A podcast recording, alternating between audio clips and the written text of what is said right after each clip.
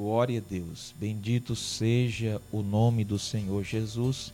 Eu quero ler nesta hora o Evangelho segundo escreveu o apóstolo João, capítulo de número 3 e o versículo de número 18 que diz assim: Quem crê nele não é condenado, mas quem não crê já está condenado, porquanto não crê no nome do unigênito Filho de Deus. E a condenação é esta: que a luz veio ao mundo e os homens amaram mais as trevas do que a luz, porque as suas obras eram más. Porque todo aquele que faz o mal aborrece a luz e não vem para a luz, para que as suas obras não sejam reprovadas. Mas quem pratica a verdade vem para a luz, a fim de que as suas obras sejam manifestas, porque são feitas em Deus. Meus queridos irmãos, nós observamos aqui o apóstolo João registrando as palavras do Senhor Jesus, a qual ele diz que quem crê nele não é condenado. Quem crê no Senhor Jesus, ele não é. Veja, a, a expressão de João é, e de Jesus aqui é bem enfática e verdadeira e concreta. Ele diz que quem, não, quem crê nele não é condenado. Então, quem crê no Senhor Jesus, a como, como disse o apóstolo Paulo mais adiante, ele disse: crê no Senhor Jesus, será salvo tu e a tua casa. Então, esse crer vai muito além do que o simplesmente crer filosoficamente, crer que Jesus veio ao mundo, né?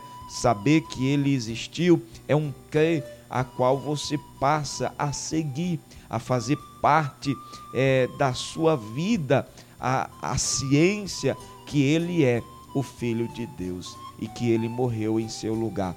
Mas também nós observamos aqui quando Jesus ele diz assim: mas quem não crê está condenado.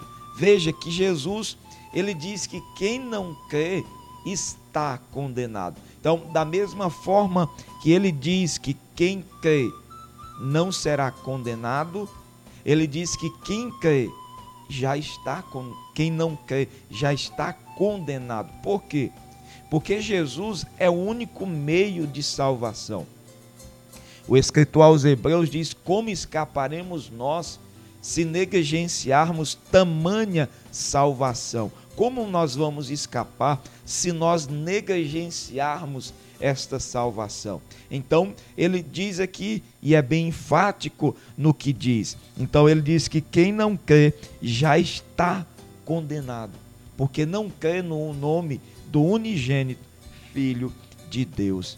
Então, veja só o versículo 19: E a condenação é esta, que a luz veio ao mundo e os homens amaram mais as trevas do que a luz, porque as suas obras eram más. Então Jesus está dizendo que ele veio ao mundo, mas os homens amaram mais as trevas. Nós vemos que Jesus, enquanto aqui esteve, foi aplaudido por alguns, mas rejeitado por outros. Veja que no momento da sua condenação, os homens escolheram Barrabás, um homem malfeitor, ladrão, assassino e crucificaram a Jesus. E por que que fizeram isso? Jesus diz aqui, porque as suas obras eram más. Então, por que, que as pessoas não querem a Jesus? Porque as suas obras são más, porque a sua inclinação é para o erro. E Jesus é a verdade. Jesus é o caminho que leva ao céu. Jesus é o caminho de renúncia. Jesus é, é o caminho da morte do eu. Então, as pessoas preferem as suas próprias vidas, seu próprio caminho, do que escolher a Jesus. Mas veja que ele diz assim: e a condenação é esta. Então, é, por que, que as pessoas são condenadas? Não é porque Jesus em si está condenando o homem, como um juiz é implacável, como um juiz que não tem misericórdia das pessoas. Pelo contrário, as pessoas é que estão rejeitando a misericórdia de Deus. As pessoas é que estão rejeitando a compaixão de Deus e estão amando fazer as suas próprias vontades, seu próprio querer. Então Jesus, ele diz assim: "Porque amaram mais as trevas do que a luz". A quem você tem amado? Você tem amado a Deus? A Bíblia diz assim: Se vós me amardes, guardareis os meus mandamentos. Então, se você ama ao Senhor, então você guarda os seus mandamentos. Mas se você não ama o Senhor, então você ama a você mesmo. Você ama fazer as suas próprias vontades. Então, se nós amarmos ao Senhor, nós vamos guardar os seus mandamentos. Então, ele diz aqui: Versículo 20: Porque todo aquele que faz o mal aborrece a luz. Tiago diz que a amizade do mundo constitui-se inimizade contra Deus. Então, se eu quero fazer o que o mundo quer, fazer as coisas do mundo, terrenas, passageiras, é isso constitui-se inimizade contra Deus. E aí eu pergunto: você quer ser amigo ou inimigo de Deus? Porque amigo, ele vai estar do lado ajudando, mas inimigo, ele é ele é implacável. O escritor aos Hebreus, ele diz assim, que horrenda coisa é cair nas mãos do Deus vivo. Então não queira cair na mão do Deus vivo, mas esteja debaixo do amor, da proteção e do cuidado de Deus. Então ele diz assim, versículo 20, 20 porque todo aquele que faz o mal aborrece a luz e não vem para a luz para que as suas obras não sejam reprovadas. Então, se a pessoa está na escuridão e vem para a luz, então a sua vida vai clarear. Tudo que ela faz vai estar agora demonstrado em evidência.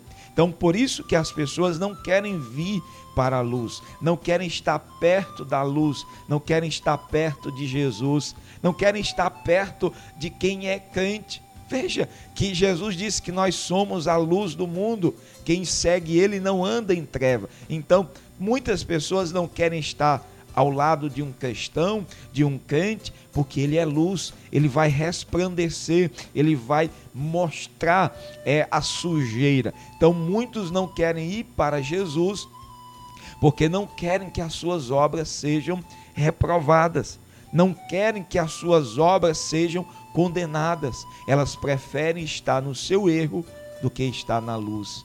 Então, veja aqui o versículo 21. Mas quem pratica a verdade vem para a luz.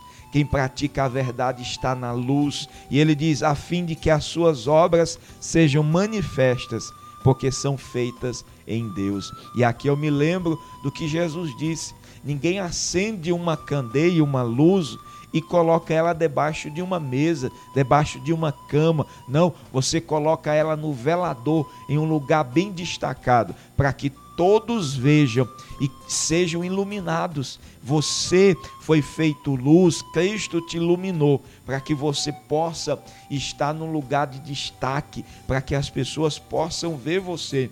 Aonde você estiver, essa luz precisa brilhar. A luz na escuridão. Então, o homem ímpio prefere estar na escuridão, mas quem é luz, ele prefere estar no lugar perto da luz, para que clareie, para que venha clarear, porque as suas obras são feitas em Deus. Então, você está em Deus, você está em Cristo, então brilhe, faça essa luz clarear aonde você estiver, que a luz de Cristo possa resplandecer. Então, a condenação é essa: os homens amaram mais as trevas do que a luz. Mas graças a Deus que você tem amado a Cristo, você tem crido no Senhor Jesus e tem recebido esta luz na sua vida. Então, não deixe essa luz se apagar.